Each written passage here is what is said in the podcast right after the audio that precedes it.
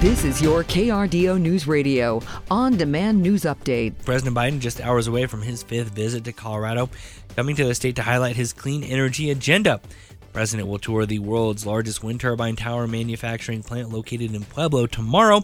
He'll discuss how his administration's investments in clean energy manufacturing are creating good jobs across Colorado's 3rd Congressional District, represented by Republican Congresswoman Lauren Boebert. The White House says self-described MAGA Republicans like Boebert are threatening those investments and jobs, along with other opportunities. His visit set to start with a campaign event later today in Denver. Now to the federal lawsuit that's been filed against Pueblo Police Chief Chris Noller and one of his now former officers. A Pueblo woman alleges that she was tased while unarmed. The incident was caught on body cam footage that was released by the lawyers for 39-year-old Christy Gonzalez. They say police used excessive force. On the ground, I said.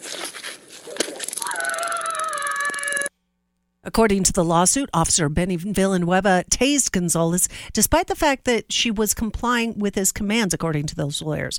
They say that back in February, Officer Villanueva pulled Gonzalez over, suspected of driving a stolen truck.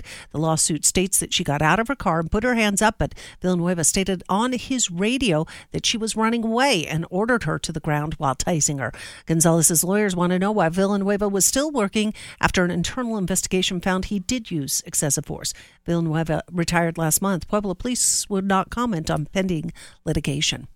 Pueblo is one step closer to having a new tool to fight crime. The City Council approved funding last night for a gunshot detection system. Sensors would provide information to police, such as the location, time, and type of weapon. Police Chief Chris Noller says this will help his officers respond faster.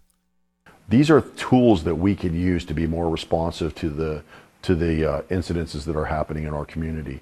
And right now, the biggest priority, the way I see it, is our gun violence. The system would also be able to pull surveillance video from businesses and allow homeowners to register their doorbell cameras with the police department. An investigation is underway into a tragic barn fire in Franktown. It's a story we brought you yesterday right here on KRDO's Morning News. 11 horses killed in flames broke out early yesterday morning at an equestrian boarding site north of Black Forest. The fire chief says that the flames moved fast due to all the hay and lumber in the area. Caretaker only able to save 4 horses before being overrun by smoke.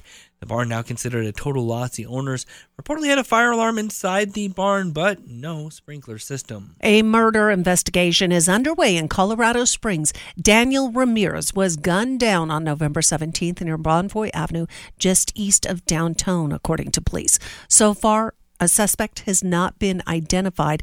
It's the city's 30th homicide of this past year. Beware of someone impersonating a Fremont County sheriff's deputy. The sheriff's office warns they've been getting reports of a scammer calling police to claim that there's a warrant out for their arrest. Officials say don't fall for it. They never call or ask anyone to pay a fine over the phone. Those who've been contacted are urged to report the calls. The Colorado Springs City Council now moving forward with plans to take control of over 50 traffic signals owned by El Paso County. Council members approved the tentative agreement Monday. It requires city to maintain, repair, and upgrade these signals that are close to city limits. It's a move that will allow the city to address any issues more quickly and efficiently.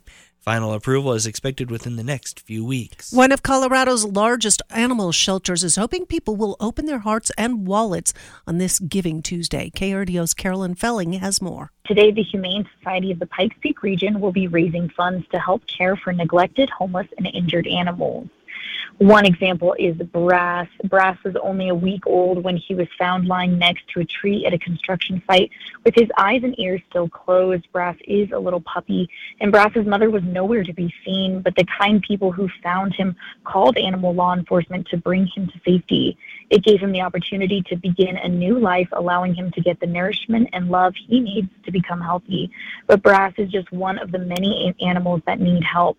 For every donation made today to the Humane Society, MetLife Pet Insurance will double those donations for up to $30,000. Cold morning starts continue, but sunshine and a little bit warmer as we head into the afternoon. We're going to see highs today in the mid-50s around Colorado Springs, up to 58 in Pueblo, and winds out of the west at 5 to 10 miles an hour. From the StormTracker 13 Weather Center, I'm meteorologist Chris Larson for KRDO News Radio. Get news, traffic, weather live on KRDO's Morning News weekday mornings from 5 to 9. KRDO's Afternoon News weekday afternoons from 4 to 7. On KRDO News Radio or anytime at krdo.com.